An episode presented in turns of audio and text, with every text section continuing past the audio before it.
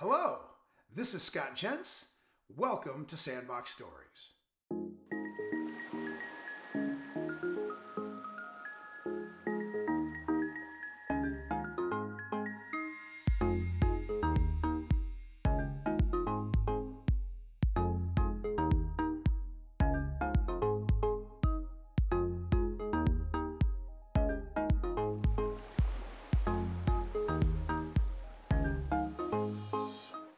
Hello, welcome to the Sandbox Story. This is an interview with Dr. Essence Johnson. Dr. Johnson, thank you for joining Sandbox Stories. Thank you, Scott, for having me today.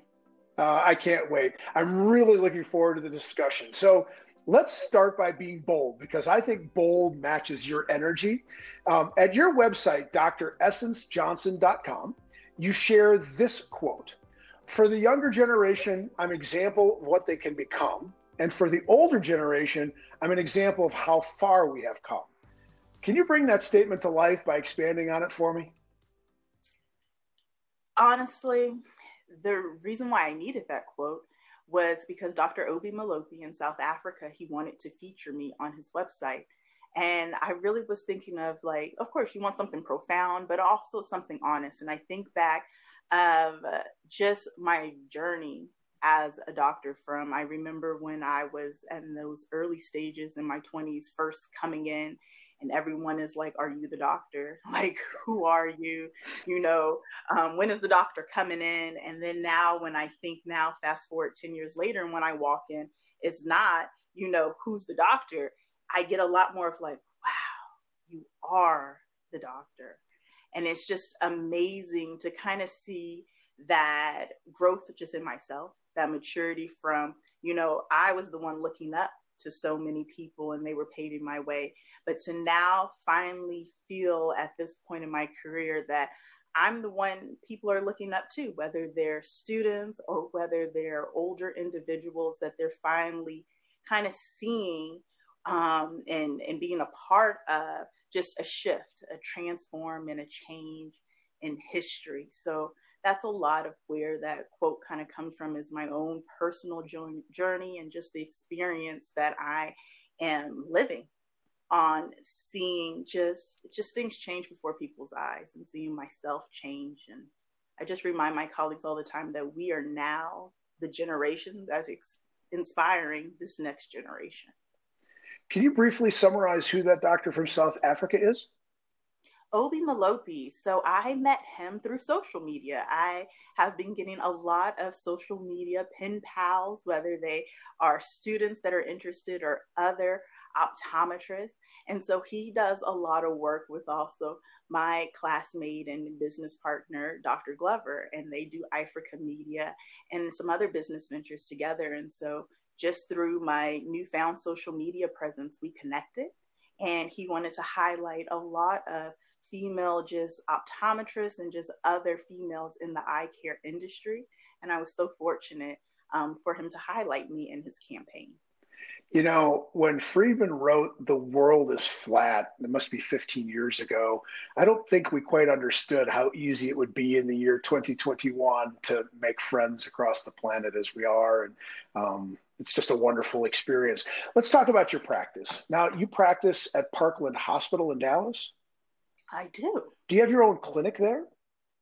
So, yes. So, I started practicing um, in the Dallas County Health and Hospital System back in 2014.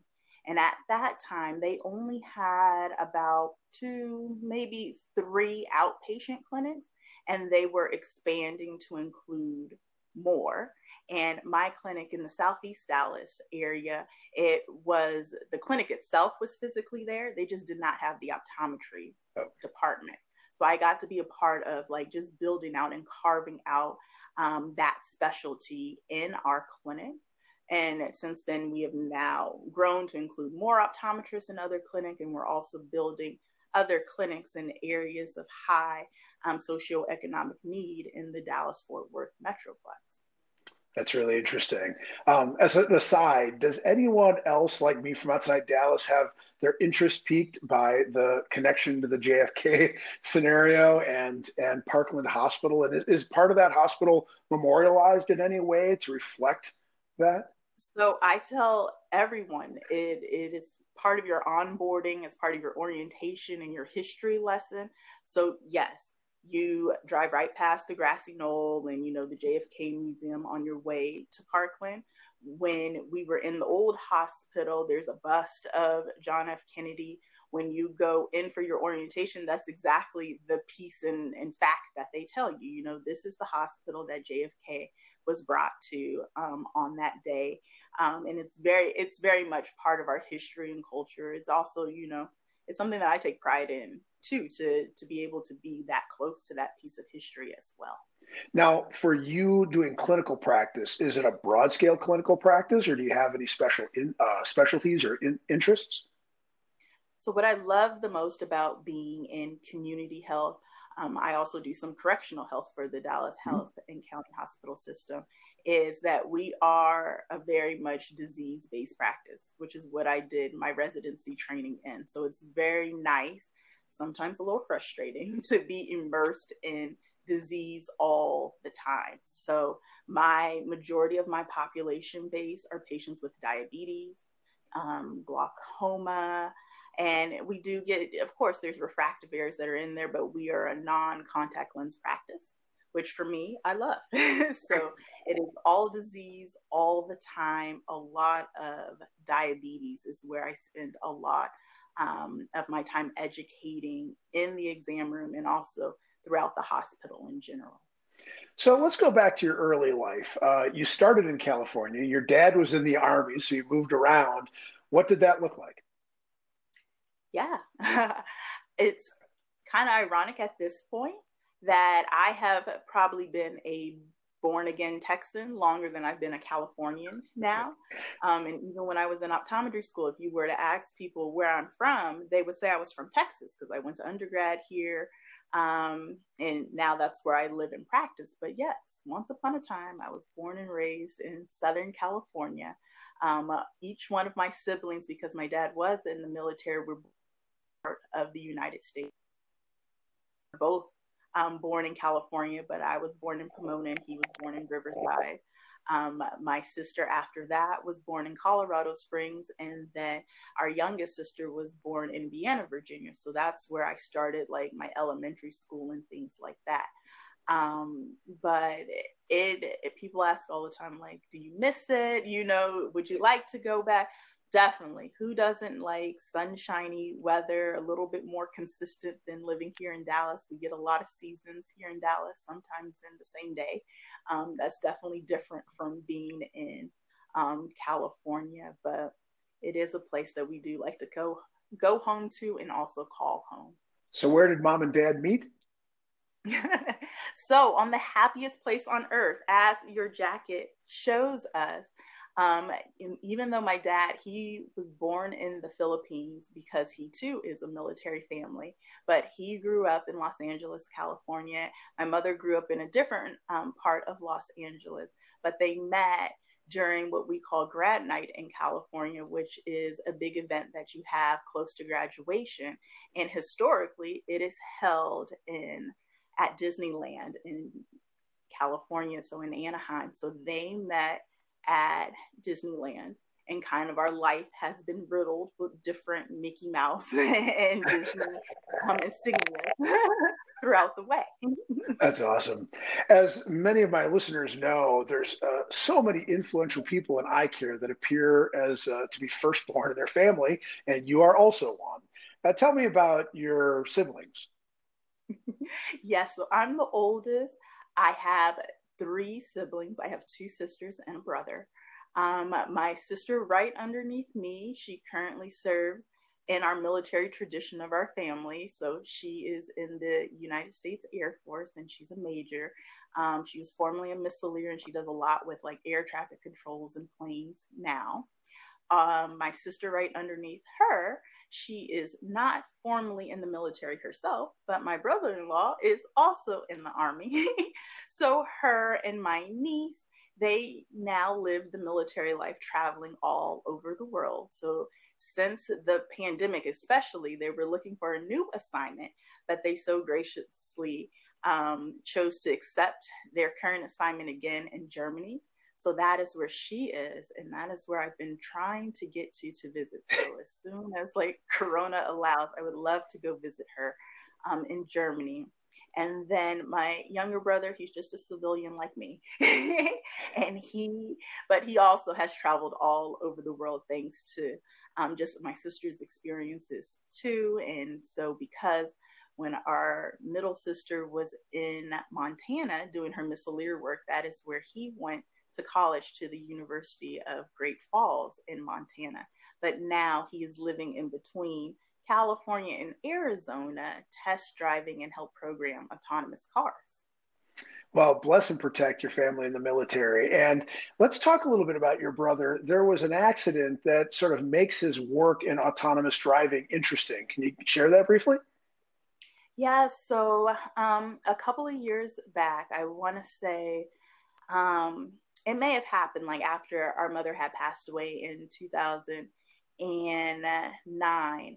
My brother was in a car accident when he was driving. I believe he probably was driving in between Arizona and California again, where it was basically a battle between him and a 16 wheeler um, truck. So, fortunately, um, everybody who was involved, they recovered at least physically. The vehicles did not, but it really kind of put him in a in a weary position on just being very nervous and hesitant on the road. So kind of like fast forward, he's working for um, this company that they do autonomous cars. But what I didn't realize, the mission of this company is for situations just like this to kind of take out that unpredictable part of just human error while driving. And so that is why they are working on um, programming and perfecting these vehicles so that it's safer for us to be on the road since most accidents occur because of human error or distraction. I'm glad that he's well. That's really interesting. When you went off to school, your parents told you that you were welcome to come back home anytime. What did a message like that from your parents do for you? Um, it just opens up doors of possibility and opportunities for us. As you guys see, we are Californian by birth and by lifestyle, but that is not where anyone lives anymore. And we have been everywhere within the United States and outside of the country. So it was kind of that that okay to just go ahead and explore, but also that safety net that if you know where you explored did not pan out to what it needed to be, that you could always come back home. Um, it really played a role when it was time for me to go to college. I was kind of all set and ready to go to a school in California. I mean, why not? You, we had different um, governor scholarships and grants. Um, I was very familiar. I was choosing a place just far enough from home, but still you could come back home. And then I got a phone call one day from a school that I never heard of. I never applied to at this point in high school. Um, I really hadn't been out of California except for, ironically, one trip to Orlando um, that me and my best friend helped raise money for in middle school. So Disneyland, Disney World again in our life. Um, but I got a phone call from the president of the biology department at Prairie View A&M University in Prairie View, Texas and he had called to say that I had been offered a scholarship and been accepted into their school. And it was quite shocking because I never even applied to school. I, at that time, I didn't even know of the school, didn't have any family, to my knowledge, that had went there. And my parents were like, go check it out. It worked out great that um, my best friend, she had relocated to Texas to go live with her aunt. And so we have worked out a deal with her dad. She wanted a car. We were like, we will drive your car to you from California to Texas, and then we'll go and visit Prairie View. So that was kind of like our little spring break yeah. excursion that we go and we visit the campus of Prairie View. And instantly, I mean, I felt very welcomed and in love with the school. Plus, it was a full ride scholarship, so that meant zero debt. So it was kind of like, hmm. and and that was kind of where my parents really started with the, you know, you can always go come back home. Go. and see and just see. And how many of us get that opportunity and that support and that unconditional love to just, you know, be pushed into the unknown, so to speak? I didn't know what I was even getting up against, but I'm very, very happy that my parents were encouraging to do that. Now, I will say, when I would call and say I wanted to come home, they were like, no, you're staying there. but it worked out good for us too. So I was able to focus and finish and get to the end. So I am so appreciative that they were able to just instill those parts in us and support us in It's a lesson for all families, for those of us who become parents to think about learning from that story of your parents' openness. Um, Prairie View A&M is a historically black college or university, and HBCUs have, I think, fortunately, been able to get some additional um, understanding and exposure uh, through the course of 2020.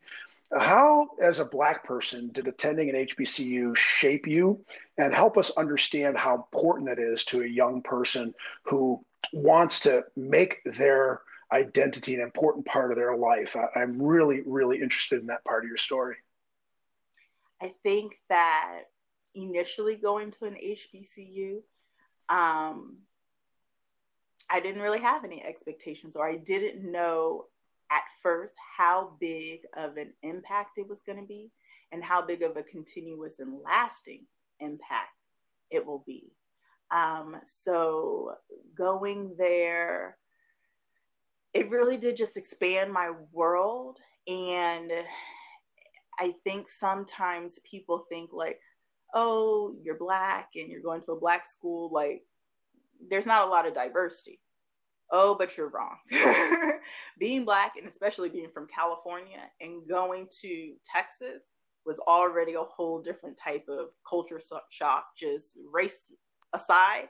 Going from California to Texas is night and day. And now it's what I eat, breathe, and live and raise my own kids in.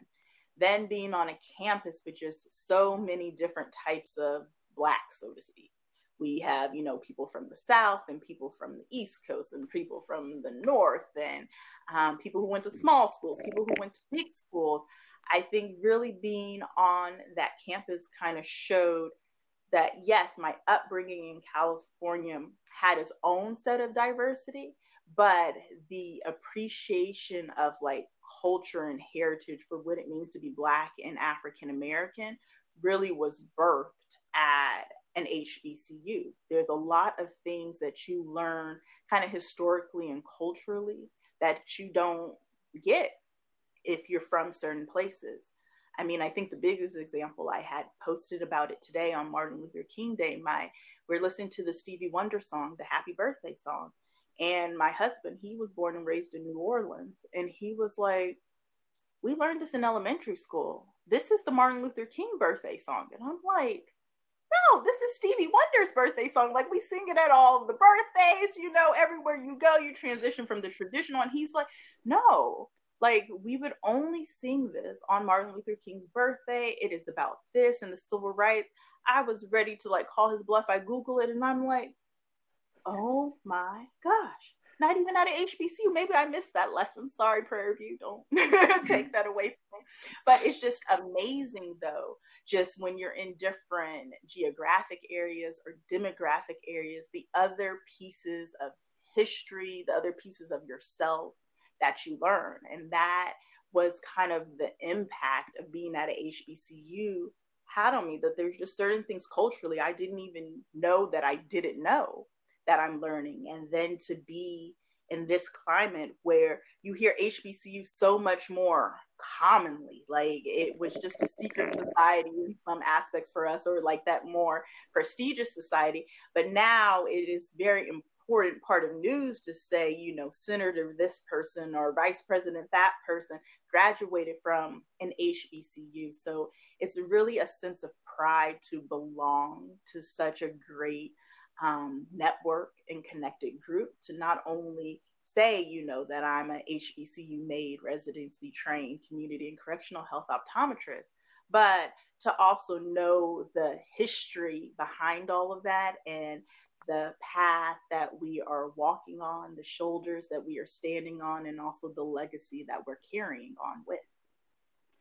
I really take a lot from that. And we are recording on Martin Luther King's birthday and, and the national celebratory holiday of Martin Luther King. And it's a real important uh, point here that in optometry, there is a what I feel like is a, a new commitment, not necessarily a renewed commitment to the understanding of diversity, equity, and inclusion. And maybe we'll get into that a little more deeply later. But I can't help but think that there are some people who believe that, as you said earlier, if you go to an HBCU, you're uh, sort of closing yourself into other people of, of color. And the, the point I take away so strongly from your perspective is don't don't let a stereotype like that ride through that oh you know that that's just one line of thinking that within the black community there are hundreds of different ways that people have been brought up and different experiences. And shouldn't we all better understand that essence?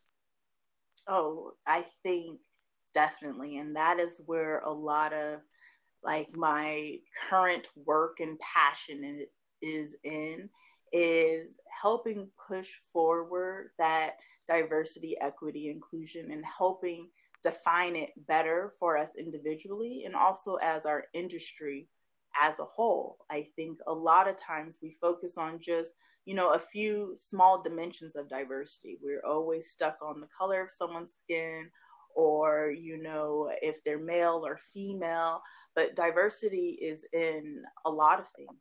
It's in the way that we're practicing. The the fact that I'm not in private practice, that I'm working in, you know, at the jail and at a hospital. And I didn't know that until a colleague revealed that as an option. Um, it is in the way that we do business. It is in the way that we also recruit students.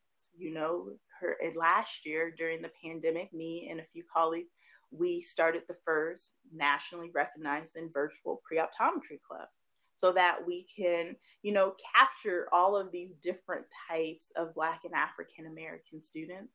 And it's been a very rewarding experience.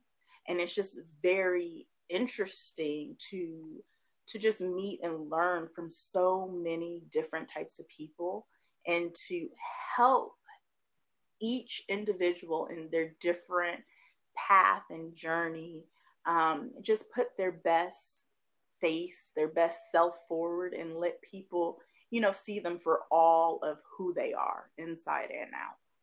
Wonderful um, by whom or how did you get influenced to become an optometrist? So, um, it's like a multi-part story. It's definitely one of those things, you know, where you optometry found me, so to speak. So at first, I wanted to be a lawyer because I wanted to be the president of the United States. How ironic is that? But my paternal grandmother, she had told me that I would go to hell for lying and that I should not become a lawyer. So these is like a few decades ago. This is what she's telling me. But kind of like you want to talk about hindsight being 2020 or foresight being 2020. I was like, okay, good, good looking out for me, grandmother. but I needed another um, option. And so at a career fair, at my school, I believe it was in middle school or high school. I think it was closer to high school. We had the optometrist and we had the admissions officer from the Southern California College of Optometry. Um, that was their name at the time. They came and spoke with us, and they brought female admissions officers and optometrists, and they were Black and African American. So that really got my attention. On top of when you would go to a room for the lawyer and he had all of these books stacked very high and talking about all these history classes. And then i go to the optometry room there's no books. They're talking about work life balance and you know science and just what stem has done for them. That really spoke to me more as where i was in the career. So it worked out very well that they were there to inspire me that we were in california and there was an optometry school close so I began just researching the career more. At the time, I had a friend, um, her dad was an optometrist, And he was our family optometrist in Moreno Valley growing up, Dr. Wong. And I would ask um, Heather all the time, kind of, you know, would you become an optometrist? And it's one of those things, kind of like me and my dad with finance and business, that it's like, no, that's what we're around all the time. You want to do something different. But it worked out wonderful that um, I had that connection with him growing up. So then, when it was time to go to optometry school and you needed to do clerkships or get internship hours, I had him as my resource. Then in our high school, you had to do a senior project. And so, of course, I did mines on um, optometry and getting to know more. So I would go to the library in Fullerton and I would research strabismus. And then at that time, um, I don't know if it was which one came first, the assignment or my dad's interest, but he got LASIK surgery at um, the optometry school there. And so that was the the main part of my project researching him following him partaking in his pre and post op recording and all of that and i think through all of those experiences and those people that have helped me along the way it really cements in me that okay when i go to um, undergrad i'm going to study biology and i'm going to pursue optometry as a career and and really make that a reality for myself wow and you say that you used your residency training and still do with the amount of disease you see. Can you outline for listeners who think about a residency, um, particularly the younger listeners, I guess I should say, um, what substantial positive impact that residency had? Um, I think for me, I don't think it was a question on like if I would do a residency after school. I think once like you get to that point in your career and they start talking about that, I was like, okay, when it becomes time, I'm going to definitely apply for a residency. But then you have that piece on, you know, what type of residency. It's just yeah. like being a teacher, you get to pick a specialty. So when I started optometry school, I was all about the kids. So yes, I'm going to do pediatrics. I'm going to do the pediatric residency. And then, like one day in pediatric rotation, and a kid ties himself to a chair with my tape measure, and I was like, nope, no kids. Let's pick a different one. But even as a student at the Pennsylvania College of Optometry, I fell in love with our low vision department. Um, and just seeing, you know, how disease affects people young and old. So I got to still work with some children in there um, and seeing it on the side of the therapy side, but also seeing it on the side of the diagnosis side. So when it came time to pick a residency, I looked at ocular disease sites and low vision sites. And then I also took into consideration, too, keeping in mind what my parents say that you can always come home and to travel. Like, where would be my next location for the next 12 to 13 months? So I looked at the coldest places of Chicago all the way down, you know, to the warmth of the South and Atlanta. And I decided on going to the Omni Eye Center in Atlanta, Georgia, where disease is abundant, where you get to work um, right next to the cataract surgeon. So that was very, a very fast paced, exciting time. I mean, how exciting can it be waking up at four in the morning? But it was a lot of fun being able to, you know, be um, the main person helping people with their care from start to finish. So you are the one working them up and getting them dilated and doing the pre exam. You get to sit in on the surgery. So it, it was very nice to see someone from start to finish multiple times and then even continuing on with their care the next day. And then we also got the great honor and privilege of being on call. Mm-hmm. I don't think anything prepares you for just anything that may come at you than being on call. And on call is exactly what it sounds like. It I could be hanging out with my friends, and here goes that pager. And so you are stopping everything that you're doing to meet someone. And sometimes it's as little as removing a contact lens, and then sometimes it's like, oh my gosh, real serious emergencies. But I was very grateful for that time. Our site did a, a great job of letting you be autonomous and the leader. We got to manage um, the internships that came through, the interns that would come in, visit us. um, really being at the front of working side by side with the ophthalmologist. So you really got um, a good working relationship and understanding of kind of like what happens to your patient when you refer them, getting to know our colleagues in the area when, you know, things just got too tough or too time consuming. We had, you know, the patience and the time, especially being a teaching institution, to literally pick out shards of aluminum from a kid who decided to shoot a can from point blank range or you know dealing dealing with those kind of weird bacterial infections that we only read about in school because a lot of people like to play in the lake in Georgia and they would come back with all kinds of weird um, conditions. So anything that I did not get to see in optometry school, I feel like we went through the whole Wills Eye and Mass Eye and ear and Kanski during those 13 months. And for that, I I have been ready for anything, prepared for anything that comes my way, a lot more patient. Um, just that ability to problem solve and think critically, it was very important for me. And I gained that comfort and that courage while doing a residency. When I asked you to describe your greatest strength in life, you used the words the joy of the Lord And you said it was particularly important in your journey with your mom.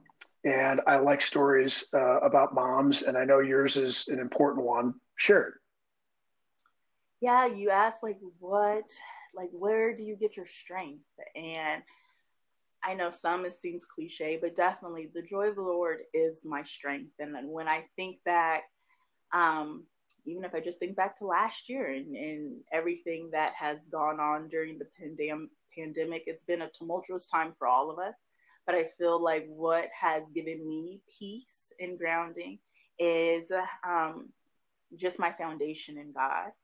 Then, when I think of just my journey of being able to get up and leave California and go to Texas, and then from Texas to go to optometry school, and then to be back here again in Texas. And you ask, How did you make it? I mean, yes, my parents were there to encourage and support, but definitely it is that foundation in Christ that they've instilled in us that has helped. Um, a lot of that goes into especially my journey in optometry school.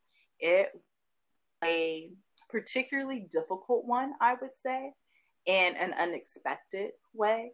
And I share this with my students all the time that when I went to optometry school, I was in my 20s, and the 20s, there's a lot that goes on. I mean, even when we think of the 20s in history and they say it's the roaring 20s, it's the roaring 20s, even in your own your own life. 20s.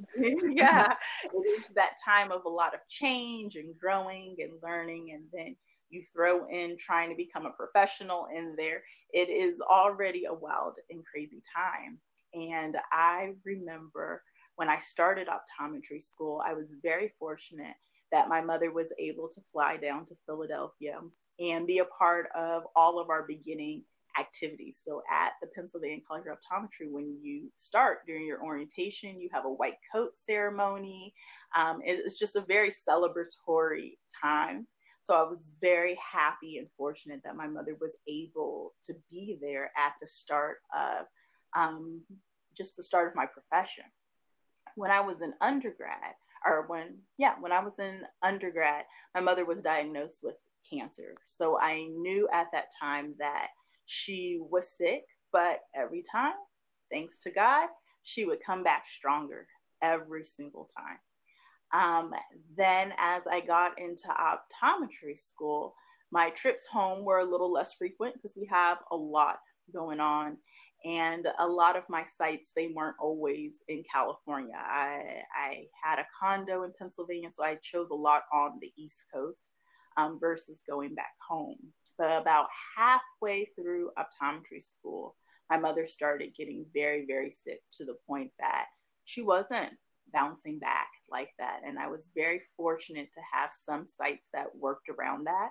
And there was even a point in time where i had to leave a site and find a new one in California. So I was very thankful to have just friends and family that were loaning me a couch or, you know, uh, a pull out so that I can finish these rotations. And in there, I remember that my brother had graduated from high school and I probably still had another year left of optometry school. And at the time when my brother graduated from high school, my mother was very, very sick and wheelchair bound. So it was very just, we were grateful that she can make it there. But I remember asking her, Hey, mom, are you going to make it to my optometry school graduation? And she looked at me and she told me, No, I'm not going to be able to make it. That is probably the first time in my whole life that my mother had ever told me no about anything, hmm. but it definitely um, prepared me for what was to come. But it also helped keep me focused and motivated because if there's anything that she has taught me, it's to keep living. I mean, that has been the story that they've been instilling us from the beginning is to, you know, continue following your dreams. You can always go home. And I think that that coupled with my faith really helped um, prepare for her death ultimately before I graduated from optometry school and being able to, you know, know that she is still with me and always with me and that, you know, home is kind of where the heart is in these types of situations. So that is definitely where a lot of my joy and strength come, but my motivation between the Lord and my family, they are definitely my my motivating factors. And now you have a family, you're a mother. Tell us about them. Oh yes. so I am the mother of increasing um, children. So I have a four-year-old daughter, Ramona, and I have a two-year-old son, Randall, or baby Randall, as we call him, until he gets too old for that. And they definitely keep us on our toes. I think I'm reminded every day that my daughter is ready for the world to open back up because she would like to go to gymnastics. That is her right. her thing. So she has been watching YouTube videos and teaching herself cartwheels and other things during this pandemic time. My son at 2 years old has gotten this fascination with the trumpet everything is wow. a trump of all instruments. He's like, I want to play a trumpet. So we were so fortunate that our dear friend Auntie Johnny sent him a trumpet in the mail. And I know some people will be like, she sent you a trumpet, but she found a noise friendly, kid friendly trumpet. And my son sleeps with it. So it is just amazing to see life through their eyes, to see so much of myself and my husband of even my siblings. Like children have just a way of, you know, showing the best and worst parts of you. but also it's just amazing just how how self-aware they are already at this age and kind of how they're already building their own just hobbies and interests and so even during this time i try to do my best to pour into that like you want to play the trumpet? Come on, like let's start playing the trumpet. You want to be a gymnast?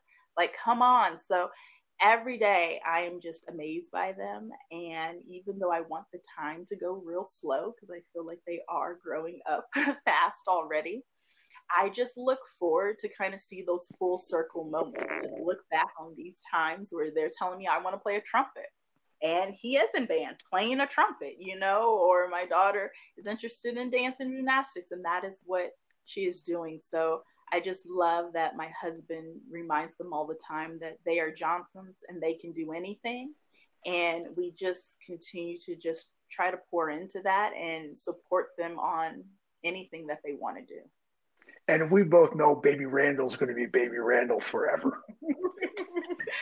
until he tells us not. But honestly, he loves it. He eats it up every time, and he will always be our baby Randall. He will when he's 50.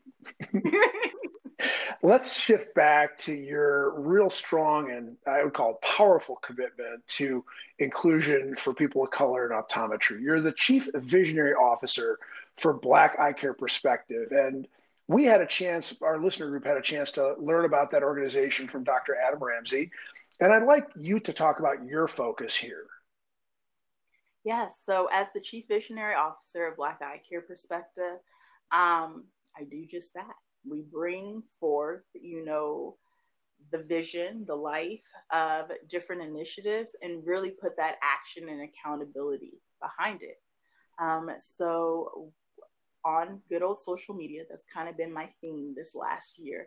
I have met great people, and Dr. Ramsey is one of them. Um, I just remember with all that has been going on just in the news and the media as it surrounds Black lives, also with like HBCUs, we see a lot about, you know, just representation in healthcare on the doctor level. And there was a post or something that came up, and I reached out to Dr. Ramsey on social media, and he is a very sociable person. He reached right back out very quickly. And we were just having a conversation. Something that i will honestly admit is kind of new to me to just reach out to people kind of blindly and um, strike up a conversation or to do that networking piece. It was something that it was new to me. And in that conversation he was like you know i'll give you a call. So what went from a few messages went to a phone call and we were on the phone for at least an hour, if not more. We would have talked all day if we had the time. Just not only just talking about the issues, but brainstorming and just coming up with solutions. And he is a rare gem in the sense is not every day that someone says to you, let's do it. And you're just like, what? Like, don't worry about like if money's not an object, support's not like let's just do it. And I was like, okay, let's let's do it. So what birthed from that conversation was our Impact HBCU initiative. So we were talking about, you know, what can we do to increase representation in our field? A lot of people ask us all the time too, like, well, why just black? It's not a just type of thing, but we needed a starting point. And surprise you guys, we are Black optometrists. So that is where we started. How can we get more people that look like us? And then also, how can we be of more influence and be more visible to those people that look like us? So that is where the, the start began, not as something to be exclusive, but to begin including and to begin putting focus on an area oftentimes is not the priority of the majority.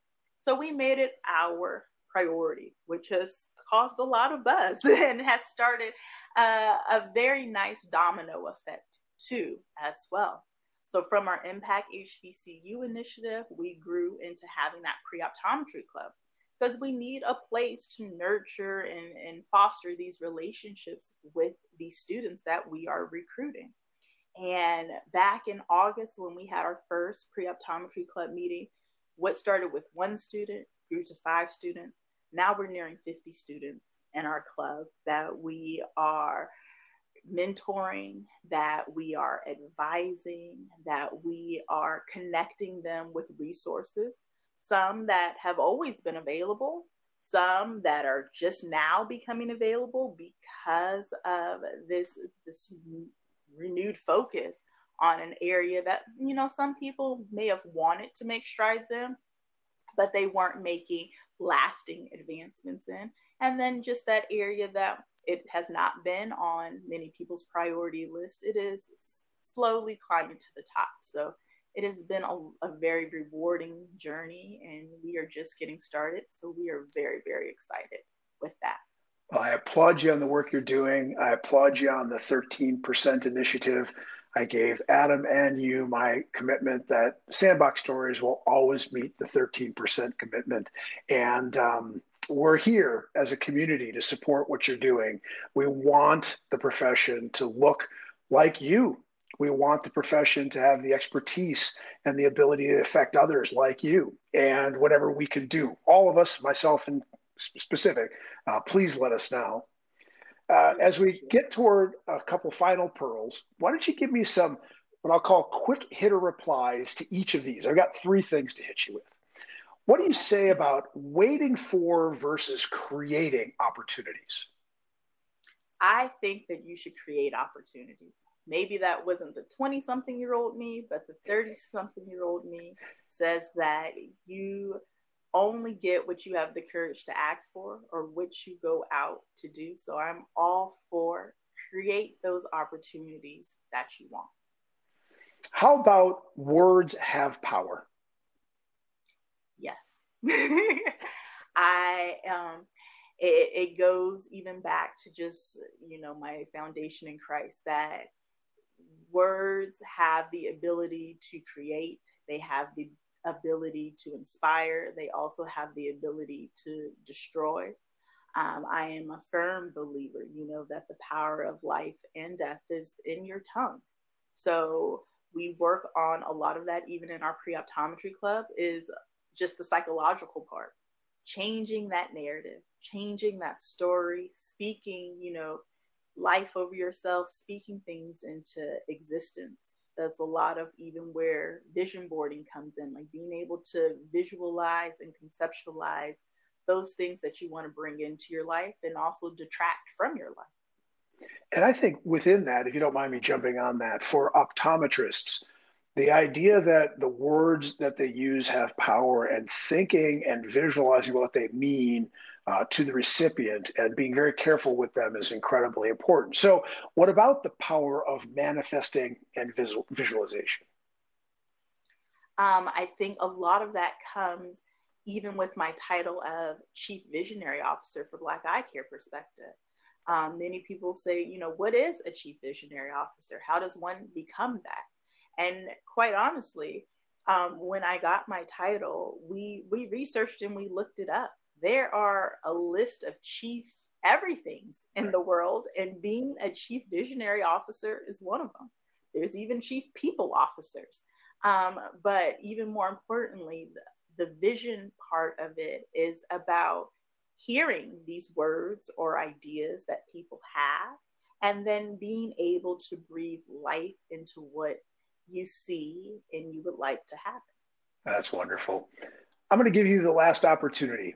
If there was a bit of advice you could give to an optometrist listening today, from your perspective as a human, what would it be? Oh, wow. Um, I think for my colleagues, especially, I think the ultimate advice is we hold that responsibility of being that source of information and inspiration to the next generation. Um, especially the colleague closer to age for me, I remind ourselves all the time that we are that next generation. When we say that we want things done or how come things haven't been differently, we are those people that now have that responsibility to push things forward.